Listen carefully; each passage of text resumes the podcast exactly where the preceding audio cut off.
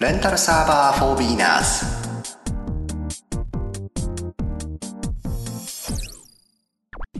皆さんご機嫌いかがですか？レンタルサーバー for beginners コーヒーです。本日は、レンタルサーバー for beginners 第16回メールドロップ、メールフィルターによるメール振り分け完成版をお送りいたします。どうぞよろしくお願いいたします。さあ、前回第15回ワードプレスと Web アプリケーションファイアウォールの設定は、ご理解いただけましたでしょうか？何か皆様のお役に立っていれば、よかったなと思います。で、前回にもご説明をしましたが、今日は、Sakuraのレンタルサーバーをはじめ、様々なレンタルサーバーでおそらく使われているであろう、メールドロップというメールの、受信と、なんて言えばいいのかな。まあ、メールのシステムですね。そしてメールドロップに使われているメールフィルターという、メールの振り分けの、機能を使ってですね、より従前に、詳しく、きめ細かくメールの振り分けをしようという、部分の完成版をお送りいたします。なぜ完成版かと言いますと、第12回、そうですね、第12回でも、実は一度お送りしておる内容でございます。第12回は迷惑メール対策後編ということでお届けしたのですが、その時、検証がよく行われていなかったことなどもですね、その後十分、検証できましたので、それも含めてのご説明を今一度と思っております。また、レンタルサーバー for beginners 以外でも、このポッドキャスト、それからブログを配信しております、inst-web、inst-web.com のストブロというブログの中で、このレンタルサーバー for beginners も配信をしているんですが、ちょうど第15回ワードプレスと Web アプリケーション Firewall の設定の後ですね、RTS300SE をブリッジ化するには、そして無線 LAN ルーターをルーターとして使う。そして無線 LAN ルーターの調整という3回に分けまして、フレッツ光を使いで、なおかつ、無線 LAN ルーターは NEC とかバッファローとか別なメーカーの無線 LAN ルーターを使っていて、で、ルーターの機能を貸し出しの回線数端装置や、ルーターではなくて、購入した側のルーターでやりたいという設定について、私自身だいぶ悩みまして、いろいろ調べたことがありましたので、それをブログの方で記事にまとめております。現在、プロバイダーの変更なんかも含めてね、様々やっておりまして、IPv6 を使えるようにしてみたらどうだろうとかやっておりますので、またまとめたら、ポッドキャストの方でも配信したいなと思っておりますので、その際は、よろしくお願いいたします。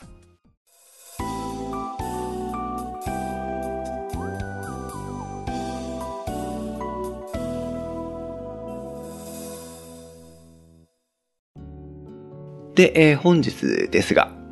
メールドロップ、メールフィルターによるメール振り分けということですね。主に迷惑メールの対策であったりとか、それから通常皆さんがメーラーで行っているメールの振り分けありますね。そういった振り分けをメーラー側でするんではなくて、メールがサーバーに届いた時点で振り分けていこうというのがメールフィルターと呼ばれるシステムの機能です。で、今回はですね、POP3 と IMAP4 という2つのメール受信方法、やり取りの方法があるわけなんですが、今回の説明の中では主にその IMAP4、IMAP4 の機能での説明を行っていきます。で、POP3 の場合どうなるかと言いますと、POP3 の場合は振り分けたメールというのは、フォルダーが同期をしないので、受信フォルダーに入ってくるだけになってしまうので、振り分けられた後のメールは POP3 上では受信ができないという形になっています。ですから、IMAP4 であったり、Web メール上で使う場合には、十分に機能を使えるんですが、それ以外の場合ですと、ちょっとね、機能が半端なところがありますので、あらかじめご了承ください。で、今回はブログにも詳しく、サムネイル、写真、スクリーンショットなんかつけてね、説明をしておりますので、ぜひブログも合わせて、ご確認いただきたいと思っておりますが、結構長い話になりそうです。休み休みね、聞いていただければと思います。まず1番目。IMAP4 で、どんな風になるかという、振り分けが終わった後、もう完成形の状態を最初に、ご説明したいと思います。私は職場のメーラーも自宅のメーラーも現在は Windows Live Mail 2012を使用しています。以前は Thunderbird を使っていたんですが、その前は Outlook Express だったのかな、だいぶ前の話ですけども、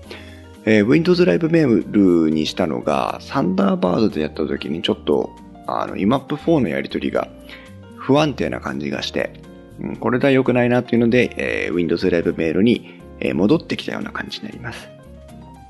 スクリーンショットの赤枠というふうにご説明させていただきますが、ブログの方にスクリーンショットを貼っておりますが、英数字を使ったですね、任意のフォルダをまず作っていくことになります。このフォルダは、特に決まった名前があるわけではないので、自由に名前を付けていただいて大丈夫です。ただ、便宜上英数字の方がわかりやすいので、英数での名前を付けておりますが、おそらく日本語で付けた場合でも、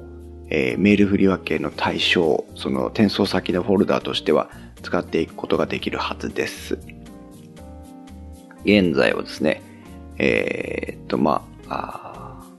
ール振り分け、私の場合は迷惑メールの振り分けに主に使っているので、その4つの命令文に合わせて4つのフォルダが設定されている状態になっています。で、中身もですね、スクリーンショットを貼っております。振り分けられたメールがどのように保管されているかというのが表示されています。ここの振り分けは繰り返しになりますが、メーラー上で振り分けをしているのではなくて、ウェブサイト、メールサーバーにサーバーが届いた段階で振り分けを実施しているということです。はい。それでは、早速ですね、今度は中身の部分を見ていきたいと思いますが、ここで登場するのは、今回、もですね、今までと同様、桜インターネットのレンタルサーバーでのご説明を行っていきますが、他のレンタルサーバーでも多くの場合応用ができると思いますので、皆さんご自身の環境に合わせて、少しずつ調整をしながら実施をしていただければなと思いますが、レンタルサーバー for Beginners ではおなじみの WinSCP というですね、SSH でログインできるソフトですね、WinSCP での作業を行っていきます。すでに皆さんは、もしレンタルサーバー for Beginners をお聞きいただいていて、様々な作業をしていらっしゃる方であれば、すでに WinSCP が使える環境になっていると思いますので、このまま作業を続けていきます。もし WinSCP を使ったことがない、あるいは詳しくわからないという方がいましたら、インターネットで調べていただくか、レンタルサーバー for Beginners の最初の方でですね、WinSCP について少しご説明をしておりますので、バックナンバーをお聞きいただいたらと思います。はい。で、WinSCP でログインしましてですね、www というフォルダの下には、インターネットに公開しているファイルが多数置いてあるんですが、その他にも様々なファイルが、サーバー上にはあります。で、WinSCP で入りますと、ディレクトリをこう登っていくとですね、www というその公開サーバースペースのさらに上位の部分にあるフォルダーも確認していくことができます。わからない方は、上矢印というか、なんていうんですか、ディレクトリを遡るところをダブルクリックしていただいて、2、3ディレクトリを上がっていただきますと、スクリーンショットと似たような画面に出てくると思います。で、実際にはですね、/home/ という、一番上のディレクトリのあたりになりますけども、を開いていただきますと、home/ 皆さんのレンタルサーバー名という形になると思うんですが、そこにですね、例えばデータベースを表す DB ですとか、ログのファイルが入っている LOG とかですね、そして、ウェブサイトの公開ディレクトリであります www なんていう、様々な、ディレクトリがありますが、その中にメールボックスという名称のディレクトリが、フォルダがあります。このメールボックスを開いていただきますと、中にですね、これはもう完全に皆さんの環境次第なんですが、今皆さんがレンタルサーバー上にお作りになっているアカウントの数だけ、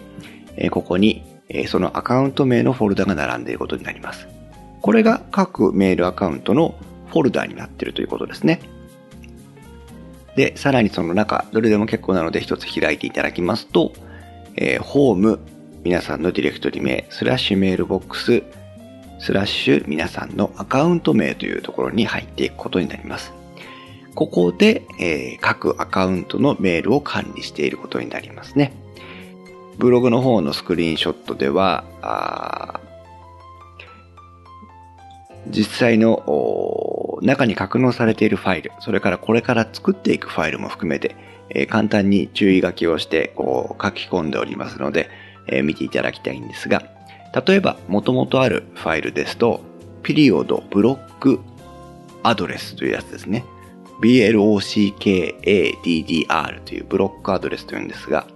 ピリオドブロックアドレスというファイルは、こちらは皆さんがウェブメールで設定している受信拒否リストですね、になっています。それから、ピリオド WHITELIST、 こちらはホワイトリストと読みますが、こちらホワイトリストは皆さんが無条件でそのアドレスから来たメールは受け入れますよという、受信許可リストになりますね、こちらがあったりします。そして、ピリオドメールフィルター MAILFILTER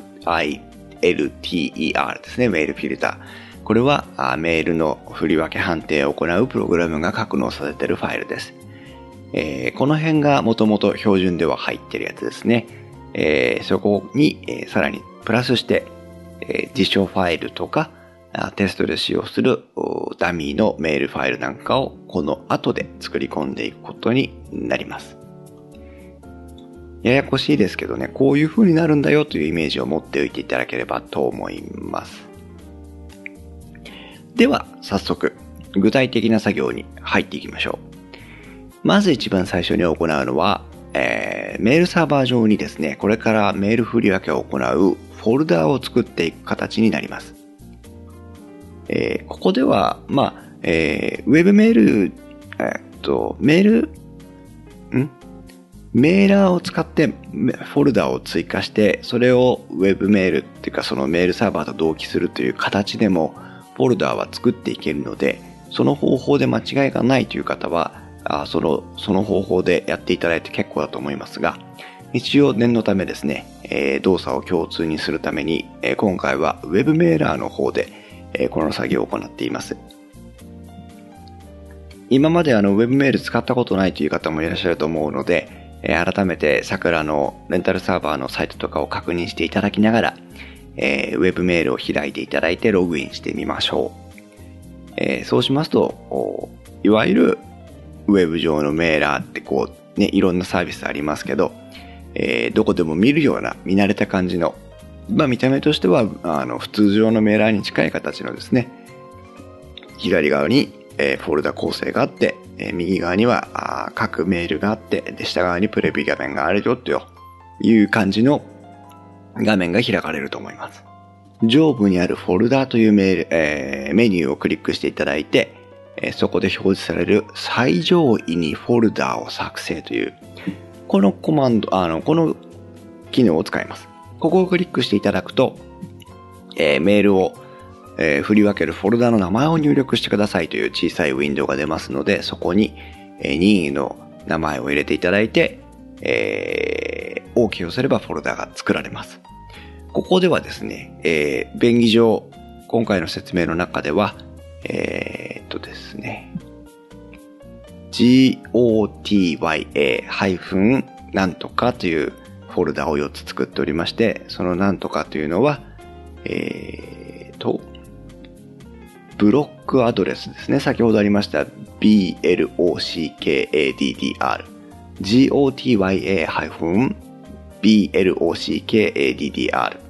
これが一つ目。そして gotya-blokword、 ブロックワードになります。 gotya-block word、 これが二つ目。そして gotya-fl、 ごめんなさい、 from、 gotya-from ですね。そして gotya-utf8 という4つのフォルダを作っています。まあ1つでも結構ですし、名前は何でも構わないんですが、この後のメールフィルターの命令文にそれを反映していけばいいんですけども、まあ、よくわからないという方は一回それと同じように作っていただければいいんじゃないかなと思います。これで、メールサーバー上に新しいフォルダが作られることになります。で、ここでメーラーをですね、確認をしていきたいんですが、ウェブメールで作ったフォルダが、ローカルのメーラーの中に反映されるかどうかということなんですね。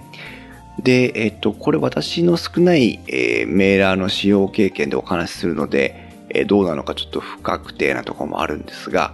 フ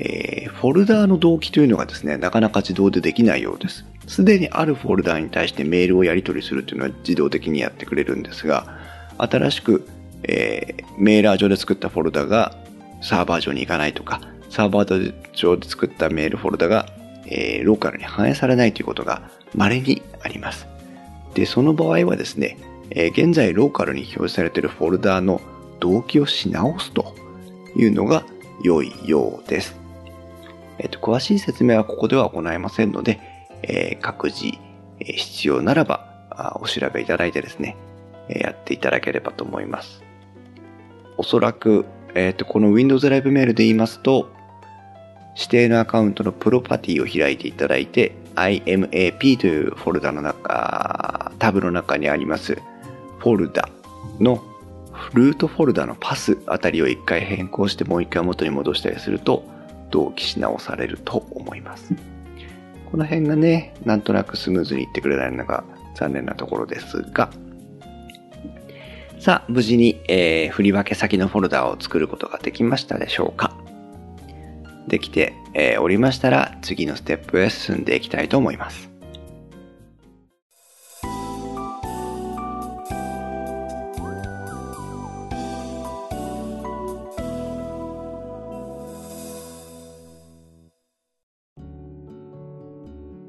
次のステップは比較的簡単ですね。まず、すでにある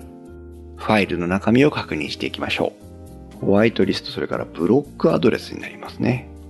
はい。ホワイトリストの中身を開いていただくと、おそらく多くの方のホワイトリストは空っぽのままになっていると思います。これは自分で、意識してホワイトリストに登録をするという作業をしないと、ここには反映されません。で、ここに入ってくるこれはメールアドレスが入ってくるわけなんですが、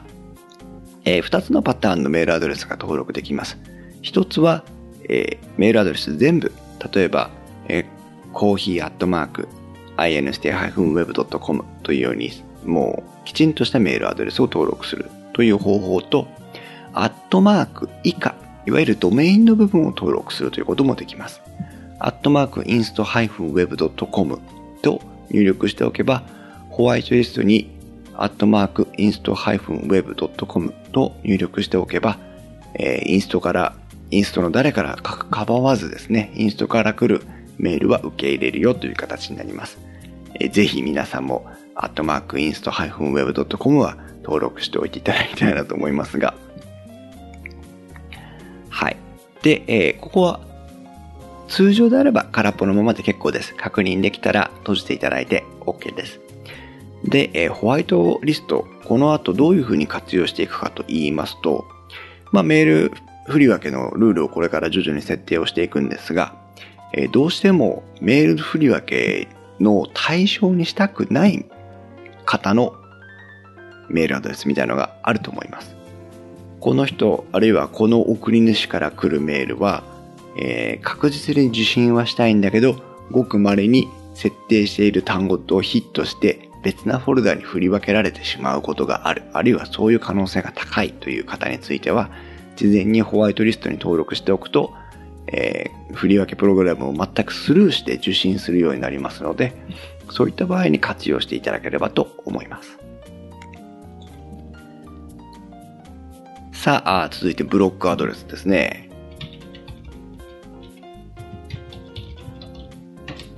ブロックアドレスの方は私のファイルスクリーンショットを載せておりますが、すでに多数のメールアドレスでそれからドメイン名が登録されています。これはメールフィルターを十分に使いこなす前は、一個一個ですね、メールのアドレスやドメインを登録して受信拒否をしていたので、非常に手間のかかる作業でした。これがそのまま残っています。今となっては一回削除しちゃってもいいかなと思うぐらいなんですが、そのままにしてあります。例によって皆さんのブロックアドレスのファイルは空っぽのままだと思います。こちらも自分で登録をしようと思わない限り、登録されませんので、必要に応じてっていうところですかね。これからメールフィルターの振り分けをかけていくので、特に、設定しなくても良いと思います。まずはホワイトリスト、それからブロックアドレス、2つのファイルを確認してみました。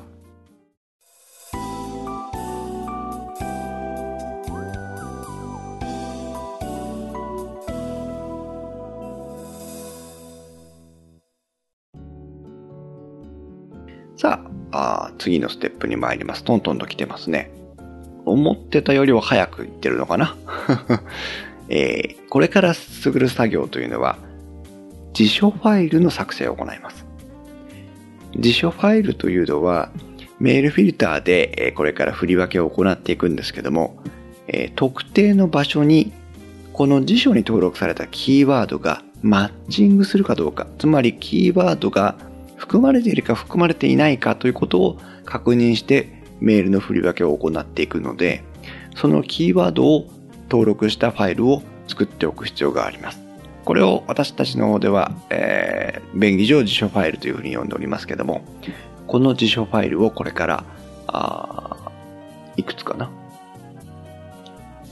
?1、2、3。これから3つ作っていくことになりますね。3つ作っていきます。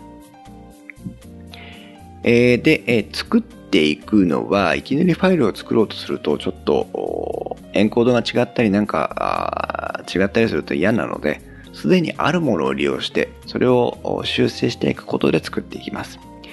先ほど確認したホワイトリスト、これをベースにしていきましょう。まず、ですね、ホワイトリストを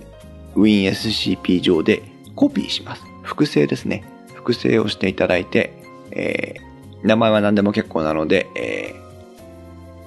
ホワイトリストとホワイトリストをコピーしたものを2つにしてください。で、コピーした方の名前を変更します。最初にピリオドをつけるのを忘れずに、ピリオド blockfrom ブロックフロムですね。blockfrom というファイルネームに変更してください。そしたらここからちょっと手間なんですが、一度ローカル、つまりパソコンの方にダウンロードしていきましょう。WinSCP で言えば右側がリモートで左側がローカルの場合が多いと思いますので、右から左にドラッグ&ドロップすれば、ローカルにダウンロードされます。ローカルにダウンロードしてきたら、そのダウンロードしてきたファイルを、おなじみTerapad、エディターですね。テラパッドのようなエディターで開いていきます。で、開いて、空っぽなので何もないと思いますが、開きましたらこれをすかさず保存をします。保存をするんですが、その際に文字、改行コード、指定保存というのがあります。これで、文字コードと改行コードを指定して保存をし直すという作業なんですね。これを行います。文字コードは UTF-8N。そして、改行コードは CR プラス LF というものにして、上書き保存をしてください。完了しましたら、できましたファイルをそのままもう一度先ほどあったサーバーに書き戻します。再度アップロードしてください。これでブロックフロムというファイルが整いました。さあ、ブロックフロムですね。ブログの方には私が使っているブロックフロムのスクリーンショットが載っています。と言っても、モザイクとかかかってるんであれなんですが、ここで一点注意点があります。特に皆さんはまだ何も書いてないので分かりにくいと思うんですが、先ほどローカルにダウンロードしてきてまで UTF-8 に文字エンコードを切り替えました。で、現状は文字化けしてないんですが、このままファイルを編集していこうと思うと、エンコードがエラーになって編集できなくなってしまいます。さらに言えば動作がおかしくなってしまうので、ここが一点注意点です。必ず守ってください。必ず確認してください。WinSCP でブロックフロムのファイルをダブルクリックしてエディターを開くと、上のメニューバーの中にエンコーディングというふうに書かれたボタンがあります。こちらを押していただいて、そうすると、Shift-G 数かなと UTF-8 の2つが選択できるようになりますので、そこで必ず UTF-8 を選択してください。これで文字コードが UTF-8、つまりファイルがもともと指定されているエンコードに切り替わって、編集が問題なくできるようになります。試しに日本語を何でもいいです。あいうえおでもいいから入力して保存してみてください。まあファイルを閉じてみましょう。で、もう一回開くと不思議ですね。あいうえおと表で入力したはずなのに文字化けして見えるはずです。文字化けしてないと何か逆におかしいんだと思うんですが。で、先ほど触ったエンコーディングをもう一回クリックして文字セット、文字エンコードを UTF-8 に変更してみてください。そうすると、先ほどのあいうえおがまた表示されたと思います。これが私も今まで何回も自分で間違ったことあるんですが、うっかり UTF-8 に変更しないままに編集を始めてしまうと、ファイルが開けなくなってメールが受信できなくなります。なので、バックアップを取っとくっていうのも大事なんですが、この自主ファイル自体のね、だけどこの UTF-8 に変更することを忘れないということだけ覚えておいてください。私が使用しているブロックフロムのスクリーンショットをブログの方にも上げてますけども、モザイクをかけていますけども、一部見えるようになってますね。で、行頭にシャープをつけたものはコメントとして扱われるので、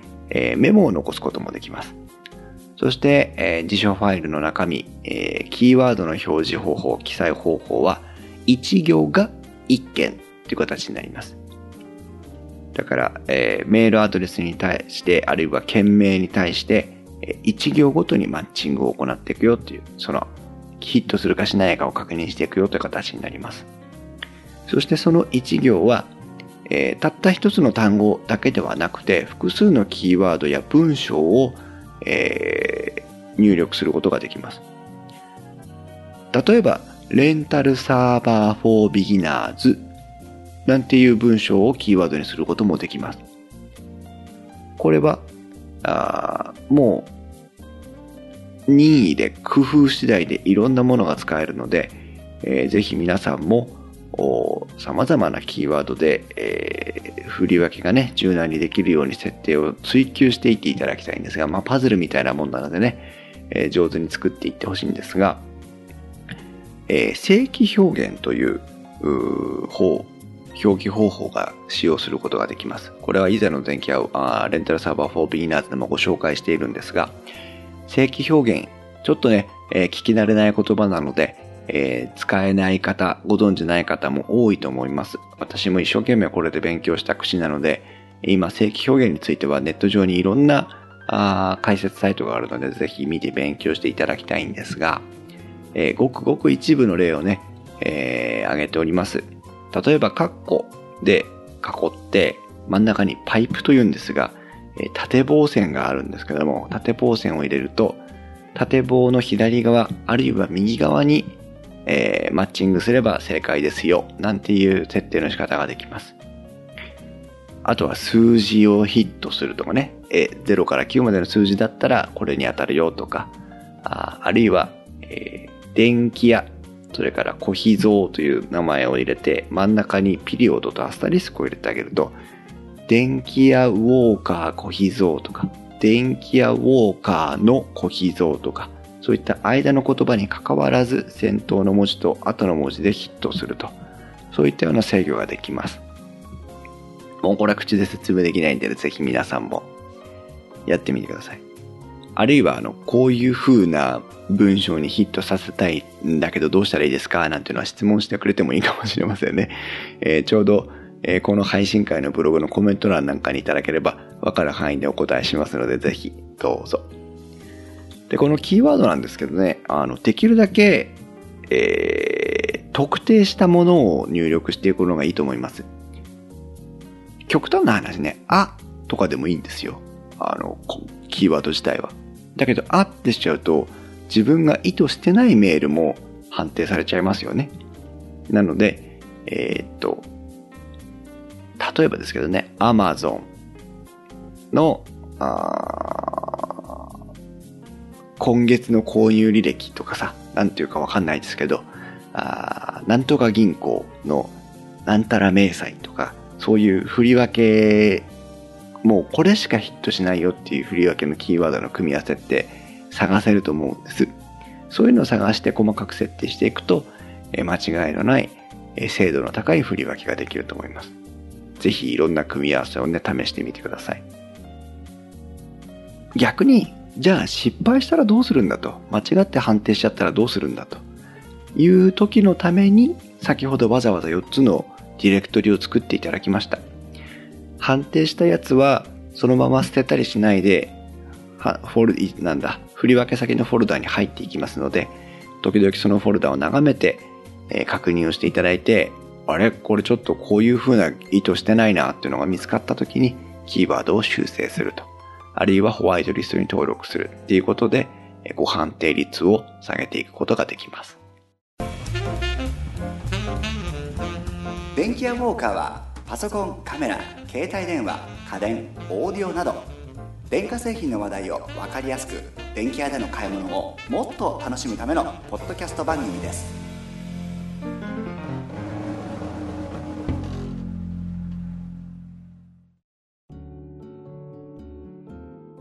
続いての辞書ファイルに行きます。次の辞書ファイルはピリオドブロックワード BLOCKWORD ピリオドブロックワードというのを作っていきます。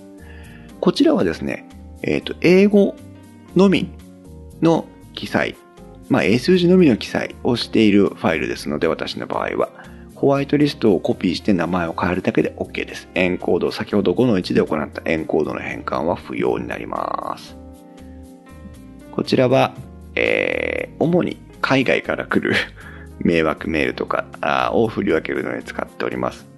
ぜひね、辞書ファイル、私が鍛えた辞書ファイルを皆さんにも公開したいところなんですが、あんまり、あくまでも個人的な辞書ファイルなので、ちょっと公にするのはどうかなと思うので、公開は避けておりますが、一部スクリーンショットでモザイクを抜いている部分がありますので、こういう組み合わせでやってるんだなっていう参考になればと思います。ぜひご覧いただければ、幸いです。さあ、3つ目の辞書ファイル、ブロックワード UTF という、ピリオド BLOCKWORD UTF-8 という辞書ファイルになります。こちらは、ファイルネームの通りですね、UTF-8、日本語のやつを使っていくつもりなので、5-1 で作ったファイル同様にね、日本語のエンコードの変換が必要になります。なんだったら、ブロックフロムをコピーしてもいいです。もう、エンコード変わってるので、そちらをコピーしてもらっても結構です。はい。で、こちらの方ですね、同じくスクリーンショットを掲載しております。で、3つの命令、辞書ファイルの違いなんですけども、この後でも出てくるんですが、ブロックフロムというのは、blockfrom というのは、差出人、メールの差出人のとこに記載されている内容に対してのマッチングを行う辞書ファイルです。差出人？メールアドレスじゃないの？って思われると思うんですが、皆さんもお友達とかとメールのやり取りしてると、インストコヒゾーとか、メールアドレスの他に名前がメールアドレスの欄に書いてあったりするのをお気づきになっていると思いますけども、その部分に対してのマッチングを行っています。なので、日本語で、なんとかメルマガとかね、っていう、件名、ごめんなさい、差出人名であれば、それをここのブロックフロムのところに登録しておくと、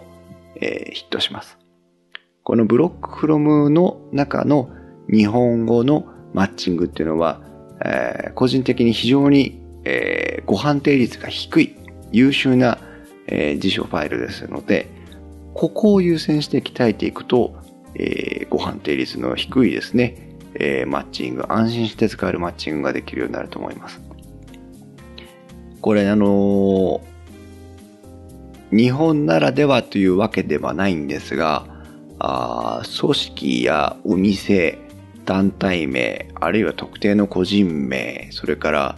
ら特定のキーワードを含む差出人名っていうのは実は意外といっぱいありまして、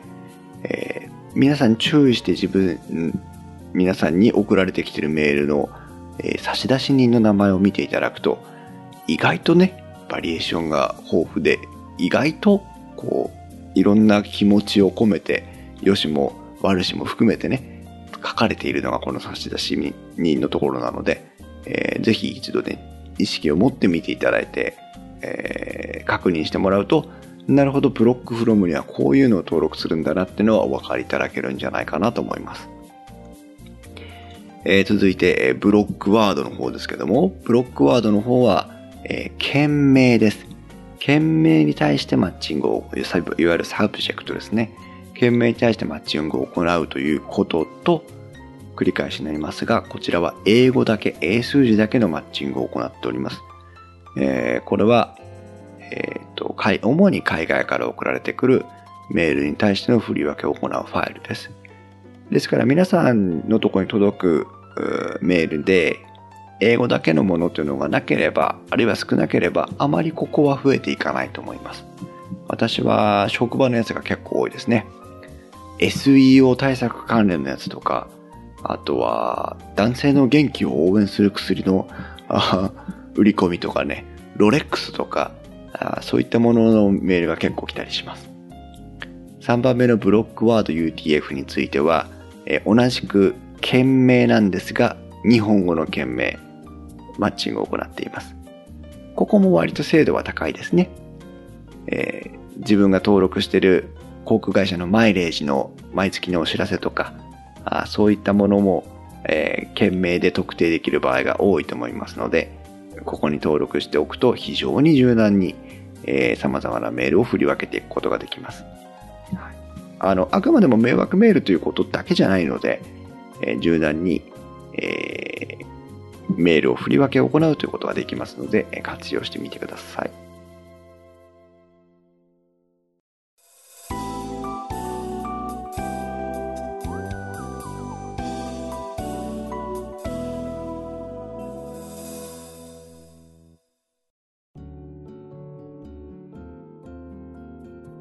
いよいよ、振り分けの命令ファイルを作っていきます。一番最初に確認したピリオドメールフィルターというもともとサーバーに用意されているファイルを使います。一度皆様お手元のメールフィルターをダブルクリックしてエディターで開いてみてください。非常にシンプルな2行か3行ぐらいの命令文が記載されていることが想像できます。おそらくはホワイトリストであれば通過しなさいねということと、あと、それ以外はスパムメール判定を受けさせなさいねという命令が入っているかと思います。ここで入っている内容はウェブメール上の設定で、一部選択できるんですけども、その選択が反映されているはずです。で、ここの中身を詳しく説明していくとえらい大変なので、一応スクリーンショットに全部細かくですね、こういう判定、こういう命令を行っていますよというのを書き込んだスクリーンショットを作りましたので、これはもう興味のある方はブログの方で見てくださいというふうにしかご説明のしようがありません。ただやってること何かというと、一番最初は from で始まる一行を検索しなさいという、命令から始まっています。from というところから始まる一行の from 以下の部分を norm from norm form という代数に編入しなさいよというところからスタートして、もし、norm from とブロックアドレスを比較してヒットしたら、それは、gotaya-block アドレスというメールディレクトリに、送りなさい。まずはブロックアドレスの判定をしているわけですね。そして2つ目の命令は、もし norm from がホワイトリストとマッチングしなければ、スパムメール判定を受けさせなさい。そして、NKF というエンコード変換のプログラムを使って、日本語変換したものを BK from というものに格納しなさいよというふうに命令をしてあります。この行ですね、びっくりマークがついている命令文なんですが、ホワイトリストと判定ならなければ以下の命令文が続いていくということで、もしホワイトリストに載っていれば、あと全部無視して最終行まで行ってくださいねという命令が組んであります。その次はですね、to 送り先ですね。to という一文字で始まる、行を検索しなさいというふうに言ってて、その to に続いて undisclosed recipients という文章が続いていたらという条件設定になってますね。これはごく稀に undisclosed recipients という送り先の不明という状態でメールが届く場合がありまして、これについては、メールディレクトリのトラッシュ、つまりゴミ箱に直送しなさいというふうに設定してあります。その次の文章では、BK from をブロック from と比較して、もしヒットしたら、GOTYA from に送りなさいねというふうに設定してあります。ここではサブジェクトを今度検索してですね、サブジェクトで始まる文章のサブジェクトの後の部分を norm sub という代数に編入して、さらに norm sub を NKF で変換したものを UTF-8 sub に代入しなさいという命令をしています。norm sub をブロックワードと比較して、もしマッチングしたら GOTYA のブロックワードに送りましょう。UTF-8 サブとブロックワード UTF-8 を比較して、もしヒットしたら GOTIA-UTF-8 へ送りましょうという内容で振り分けを行っています。なんとなくお分かりいただけましたかね。ここの命令文を変えていくと、皆さんのお好みの通りに、設定していくことができると思いますが、サブジェクト、それから to、そして from の抽出の仕方はここに書いてあるのを参考にしていただければいいと思いますので、あとは優先順位ですね、どっちを先に処理していくかっていうのが合っていくと思います。それから if でつないであるので、ここまでやったらこっちは飛ばしたいとかっていうのも、入れ子状態でね、上か下かっていう優先順位がありますので、そのあたりはわからなければですね、あまり触らない方がいいんですけども、少し理解できてきたら、これを元にちょっといじってね、ご自身の思う通りに設定していただいてもいいのかなと思います。おそらくメールドロップ、メールフィルターの技術でここまで書き込んでる情報を公開しているのはここだけなんじゃないかなと思います。っていうのは他があんまり見つからなかったので、ぜひですね、これがいいプログラムとは限りませんので、もしお詳しい方いたら直していただいて、ご紹介いただけるとこちらでも採用させていただきたいなと思いますので、ぜひ添削してください。よろしくお願いします。で、今までざーっとね、このメールフィルターの命令文に関してはご説明をしてきたんですが、基本的にですね、メールフィルターの中身にコピー&ペーストでいいです。まずはコピペしてみてください。で、その際に不要なスペースとかタブが混ざってないか、いわゆる全角文字で入ってないかだけね、確認お願いします。すべて半角英数文字で入っていれば、おそらくコピペしただけで動作してくれると思います。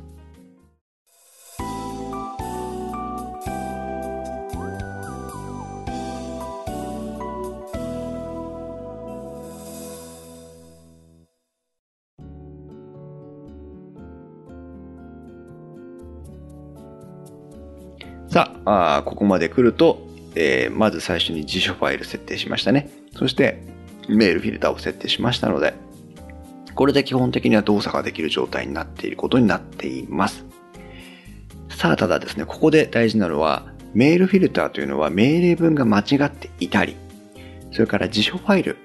これが例えばエンコーディングで変更しなくて間違って処理をしてしまったとか、あるいはキーワードの設定の仕方、正規表現を間違って記入してしまったなんてことがあると、うまく動きません。なので必ず辞書ファイルを変更したり、命令文、メールフィルターを変更したりしたら、ちゃんとメールが届くかどうかの確認をしていかなきゃいけないです。これを怠るとだいぶ嫌な汗をかきますので、必ずおまじないだと思ってやってください。そしてですね、実際にこの、テストの方法なんですが、サーバー上にダミーメール、そのテストにだけ使うメールファイルを用意しておきます。私の場合は スパムピリオド E-mail という EML というファイルですね。SPAM ピリオド EML というファイルを用意しておりますが、これは実はメールアド上で届いたファイルをですね、エクスポートして作っています。メール自体をですね、ドラッグ&ドロップでデスクトップにしてしまうと、そのまま EML ファイルというのが出てきます。場合によってはエクスポート、あるいは場合によってはファイルに保存なんていう形でこの EML ファイルを、Windows 上に出すことができますので、それぞれやってみてください。そしてその EML ファイルを開くと、それぞれですね、メールのヘッダーの部分から本体の部分まで、記入がされています。これをもとにですね、ダミーのメールファイルを作っていきますが、メールにはヘッダーの部分に様々な個人情報、それからメールを特定、そのメールがこれだよっていう特定するための ID とかが登録されていますので、そういうのはもう全部潰しちゃってください。消したっていいし、丸々だっていいです。で、大事なのは、ですね、先ほどの判定文に出てきたところありましたね。例えば、サブジェクト、それから、to、そして、from。このあたりが、きちんと記入されていればテストは十分できますので、 from, to, subject、 そして中身、文章の内容の部分ですね、をある程度残して、その他の部分は消しても結構です。それからメールアドレスは送り先、送り元、何でも結構なんですけど、メールアドレスは全て自分のメールアドレスに書き換えておくといいでしょう。これは誤って何かした際でも、届こうが届かまいが自分のことだけなので、他にあまり迷惑をかけませんよということで、メールアドレスは全て自分のメールアドレスに変えておくのが良いと思います。で、用意していただくメールは2種類。1つは全くクリーンな状態。テスト、サブジェクトにも、from にも to にも、キーワードにはマッチングするようなことが書いてないメールファイルを1つ用意してください。そしてもう一つは、キーワードとか、from の部分にマッチングするキーワードをわざと入れたもの。これを用意しておきましょう。そうすると、通過の場合と、メール振り分けをする場合の2種類のテストができますので、場合によってはこれを2つじゃなくて3つとかね、4つっていう形で用意すれば良いと思います。ダミーファイルを作ったら、この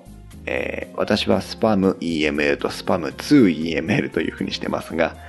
これらのダミーファイルをメールディレクトリにアップロードします。メールフィルターと同じところにアップロードしていただければ結構です。さあ、テストの行い方です。WinSCP を使っていきます。WinSCP を開くと、そしてメールディレクトリのその特定のアカウントのね、メールフィルターというのがある場所まで行っていただくと、今やった辞書ファイルとかダミーメールとかがディレクトリに表示されているはずです。メニューのところ、黒いアイコンがあります。これはコマンドプロンプトを表す、コンソール画面を表示するためのキーなんですけど、これを押してください。そして一番上の部分にですね、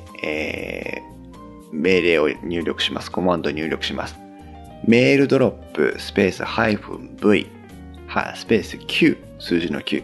スペースピリオドメールフィルタースペース、これなんていうの、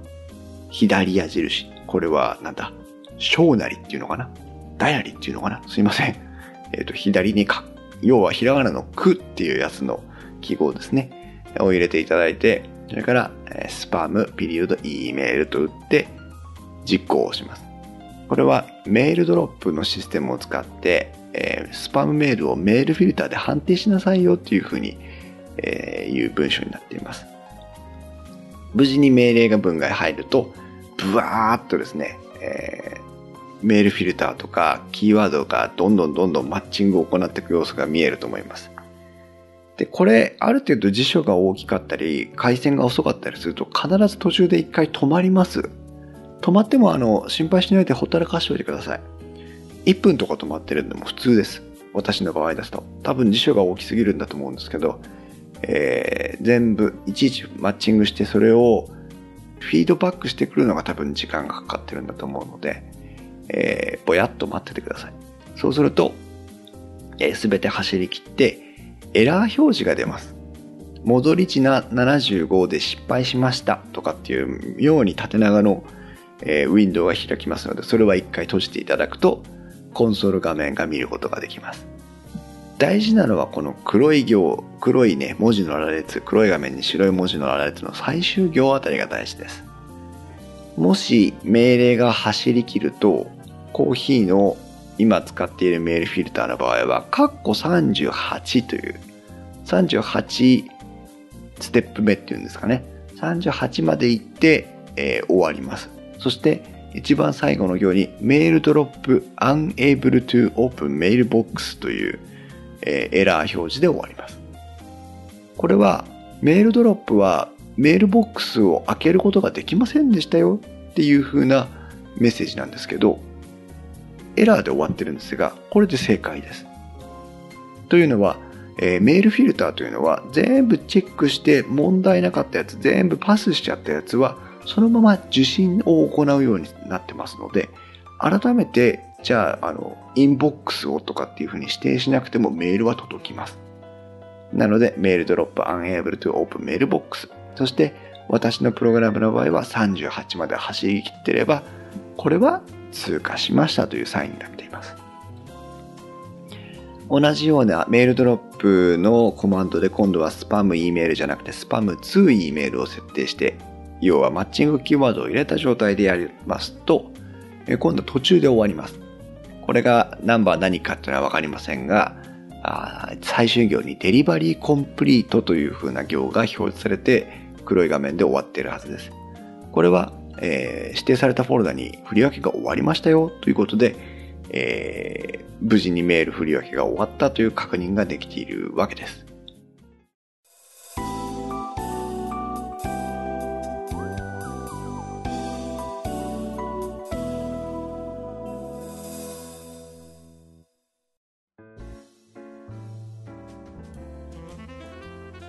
さあ、ちょっとね、長くもなりましたし、口頭で説明するには無理があったかもしれませんが、これで、メールフィルターでの振り分けが行える状態になったかと思います。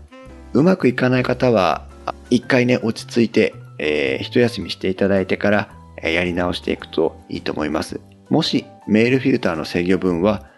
コピペのまま使っているんであるとすれば、おそらくメールフィルターに間違いはないと思いますので、辞書ファイルを作り直すところ、例えばエンコーディング間違ったりしてないかっていうところをやっていただければうまくいくと思います。もし辞書ファイルの方は問題なさそうで、メールフィルターうまく動かないという時は、メールフィルターのプログラムの中身がおかしいはずですので、コピペをですね、もう一回やり直していただくとか、いう形で対応していただければと思います。どうしてもうまくいかないときは、コメント欄とか、あるいはウェブ上の問い合わせフォームからお問い合わせいただければ、できる限り私のお答えできる範囲でお答えしますので、お問い合わせをください。まあ、最後になりますけども、繰り返しになりますけども、メール振り分け全部いらないファイルも一度受信するというのが一応私の考え方でやってるんですが、これはまあ、誤判定をね、した場合でもメールを間違ってどっかに、失ってしまうということを避けたいということもありますし、まあ自分自身はちょっと調整中だったっていうのもあるので、そのまま慣れちゃったんでやってますけども、まああと皆さんによっては、ゴミ箱に直送とか、あるいは受信せずに削除ということもできますので、そのあたりはまたご自身で、お調べいただいて、改造してもらえればいいのかなと思います。それから辞書ファイルですけども、一気には大きくできません。